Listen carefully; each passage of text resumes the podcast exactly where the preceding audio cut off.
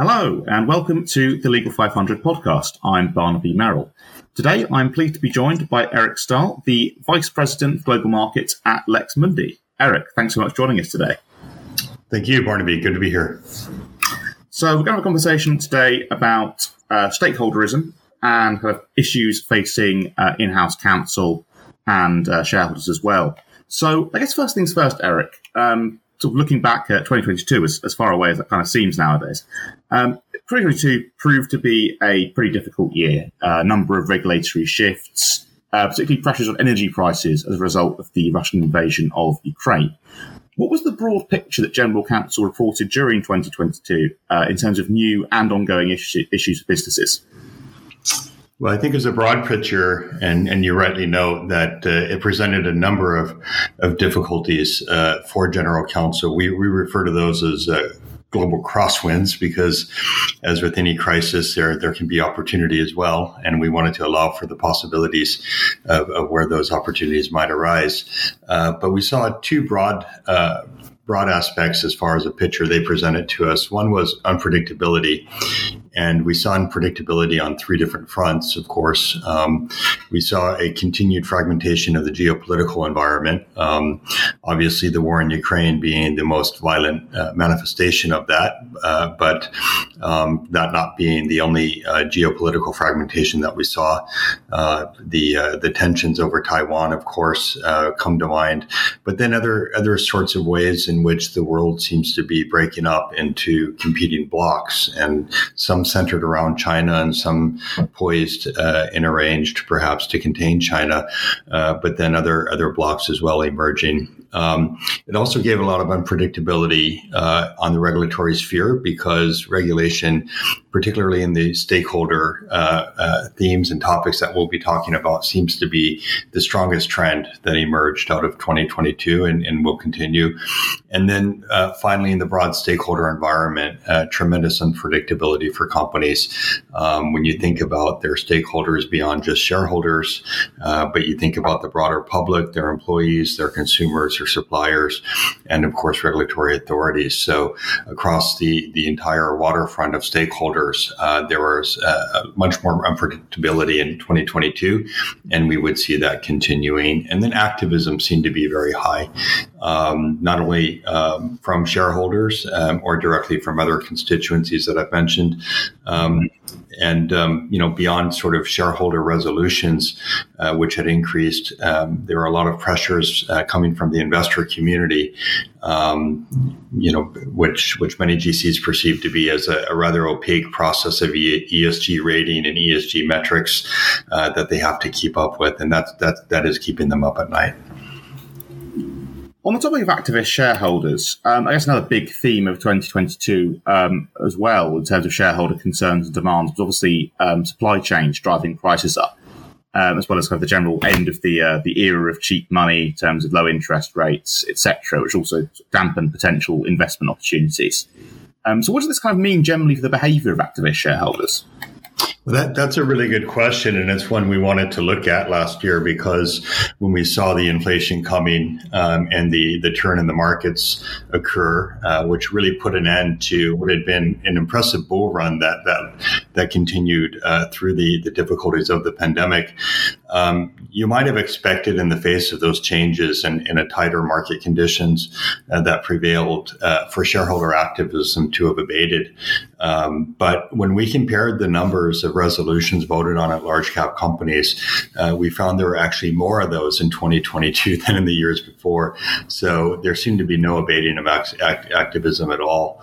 Um, at the same time, uh, there was a, a, a, countervailing trend, which was that uh, there was a smaller number of shareholder resolutions which were actually approved by majority votes. Um, and we don't know, of course, whether in each of those cases, and there are many, there are hundreds of those cases, we don't know uh, whether uh, this lack of support for proposals was a function of you know the substance of the proposals themselves, as to whether they were overreaching, or perhaps the fact, alternatively, the fact that companies uh, were already seen to be responsive responsive to the demands. Um, and perhaps it, it, was some some degree to which um, the the prevailing uh, headwinds, as you've mentioned, led some shareholders to want to refocus on value creation in terms of profitability and and uh, financial performance results. Another um, trend that you mentioned uh, in your in your first answer was sort of environmental and, and ESG concerns, which are also very much at the, the forefront of shareholder concerns. Um, how much of this uh, is an acceleration of existing shareholder campaigns? You know, I think we've we've been hearing about these kind of ESG driven campaigns for a while now, but uh, but what's also new in terms of more recent trends and, and, and pressures from, from the last year?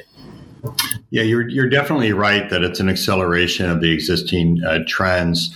And if you look at it, ESG had an uninterrupted 10 year run um, from about 2011. Uh, or sort of maybe an 11 year run, I guess, for that matter, um, where it had an accelerated path from starting out as, as what were really voluntary corporate commitments um, and pledges um, to now something uh, that is being enforced with the teeth of real regulation. And we saw that come to bear um, considerably around some high profile greenwashing Dawn raids and cases around um, significant asset managers. Um, 2022 brought um, the, the, the, the, run for ESG and the, the bull run for it, if you will, to an end as far as the financial market performance was concerned. Um, many asset managers have had to write down the share of their investments that they had previously designated as ESG. Um, and overall, um, ESG uh, designated funds out, uh, underperformed the market in terms of how much investments were withdrawn from those funds, um, outpacing what was withdrawn from the market overall.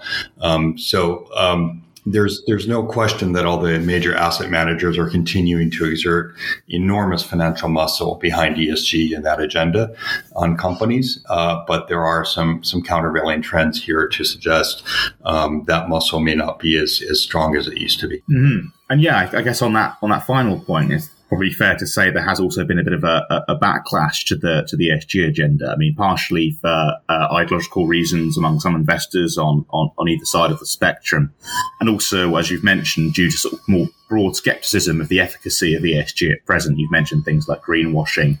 Um, what do general counsel sort of generally feel about that situation right now? Well, um, as you might expect, among general counsel, and, and we've we've just completed a series of roundtables uh, where we hosted um, uh, about uh, fifty of them um, last week in London.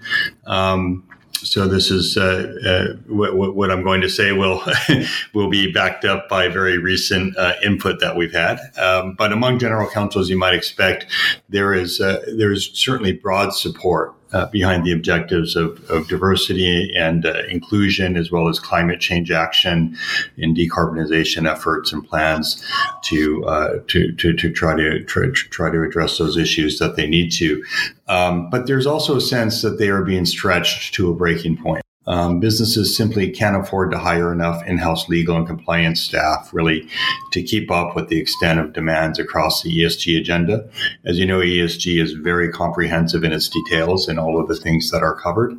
Um, and there's a recognition that not everything can be achieved at once. On the topic of balancing internal and external stakeholders, it, it's an eternal issue for GCs and businesses. But um, how has that shifted in the current climate? Are these demands becoming more aligned? Um, no, I think I think really what you're seeing is that the different types of stakeholders are pulling C-suites and with them the general counsel and legal functions in very different directions. Um, there, um, there are maybe two or three uh, factors here to think about. Uh, one is the multiplication of stakeholders and their interest. Um, so, um, with respect to that, I, I, there is a realization among some general counsel that that indeed there are internal contradictions and difficult dilemmas that are presented with the ESG agenda. Um, so, the days of thinking that um, one could be compliant with ESG in the context of a buoyant financial market that would support investments and, and difficult choices um, are, are, are passe. And what you're starting to find is uh, that uh, general counsel are having to guide their companies on making some very difficult trade offs. Uh, if you consider climate change as an example, there's a question of how do we actually get there and at the same time steer clear from human rights abuses in the supply chain. Um, if you look at the use of cobalt, lithium, polysilicon to drive the green revolution, or if you look at the amount of energy that gets generated or needs to be generated, and often by fossil fuels to drive technology or to drive electric vehicles, um, you know, you have to think about which is the priority actually. And if you start to extend into uh, evaluating and judging companies based on uh, things as far down as scope three emissions, then it becomes very difficult actually um, to to know which the priority should be and how to focus in the right way. Um, similarly, if you try to hire for the best talent, it may be that at times you you can dilute your DNI metrics. Maybe if you hire uh, a you know a, a, male with a diverse background, you dilute your your female representation on a board or in a or in a, senior management team. So these are things um, that have to be reconciled, um, and and they're not easy to reconcile for a lot of general counsel, of course. But these are the, the, the real the real issues that come come to play and, and can cause some misalignment because, as Abraham Lincoln used to say, uh, you can you know it's hard to please all the people all of the time I think that's the first uh, Lincoln quote we've had on the podcast. Actually, it's uh, overdue. I think. Um, finally, uh, we've been talking kind of largely about trends from from the previous year and kind of current continuing trends. Um, but what is 2023 showing us so far in terms of all the broad trends that we've discussed? Uh, we're almost halfway through, unbelievably somehow. Um, but yeah, what, what what does the year look like in terms of these these trends that we've discussed, and um, and what I suppose is your outlook moving forward, as well as others um, and, and, and people involved, you know, in in house and and probably in private practice as well. Well, that, I guess I would say not not notwithstanding um, the fact that the markets perhaps have held up a little bit better uh, than might have been might have been foreseen at the beginning of the year. And we we're continuing to hear from people in the M and A space, for instance, a, um, a, a, a, a, certain sustained demand and and uh, activity that might not have been expected at the beginning of the year. Um, we see three areas really uh, apart from that where where general counsel should be thinking about uh, should be thinking, and um, one of them is that the overall in the geopolitical environment with respect to greater fragmentation, tight market conditions, strict regulation, and stakeholder expectations, all of those things are going to continue to be very difficult. Um, the second thing is that um, with respect to regulation, um, the focus on supply chain compliance is also um, coming into force now in places like Germany. Uh, it's pending in places like Japan. These are extraterritorial rules. It's the new FCPA and anti-bribery movement, if you will. Um, but it's going to um, allow and, and, require companies to focus more effectively on climate change and climate footprint and human rights at the same time. Um, and so, general counsel are going to have to zero in quite significantly on the value chain itself, um, which ultimately, of course, uh, will be favorable to, to, to the, the societal goals that we have. But it's going to take a lot of work, and nobody's really cracked the code yet. And the third thing is sustainability diligence, um, and that's um, um, in other words, uh, uh, climate and human rights diligence with respect to M and other transactions, and the way in which um, general counsel will have to think longer term about how they build that into any of their post acquisition integration plans and their transactions that they're that they're that they're advising the company to to proceed with or not to proceed with. Eric, uh, thanks so much for taking the time to speak to us today.